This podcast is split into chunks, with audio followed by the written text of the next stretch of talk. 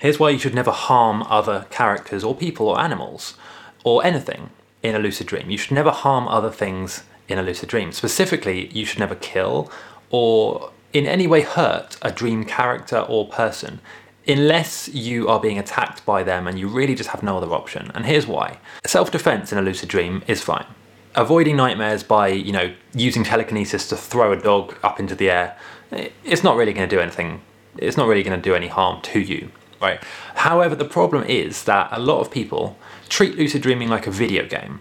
Now, in a video game, you can do anything. You usually fight other characters, shoot things, shoot people, shoot whatever, creatures and monsters in these games.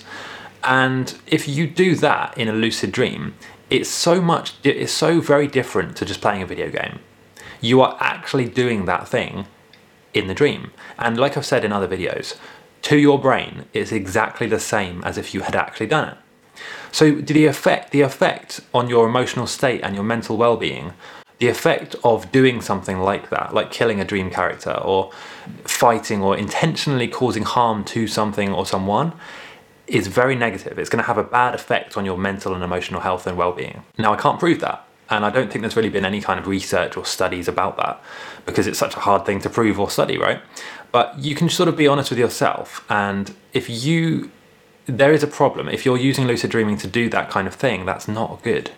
That's not good. It's, like I've said, to your brain, it's like you've actually done it. The same memories will be formed. The same neural pathways will be activated in your brain. And if you compound that over, let's say, 3 years or 5 years of doing that, it's going to have a bad detrimental effect on your mental and emotional health. And this is something that's not talked about because the amount of people who can lucid dream is quite small anyway, as a percentage. And then of that amount, the amount of people who use lucid dreaming to intentionally harm other people in the dream is also another small percentage. So it's kind of like a fraction of people that this would apply to. But I just want this to be a warning to you if you're learning how to lucid dream, or if you're wondering what can I do in this lucid dreaming world or whatever. Just be aware of that. Don't use it to cause harm to other characters. Don't use it to kill dream characters. Don't do things that you wouldn't do in waking life, with some exceptions. What I mean is, don't do things that would harm others in waking life. Of course, you're going to do things that you can't do in waking life, like flying and all of that crazy stuff.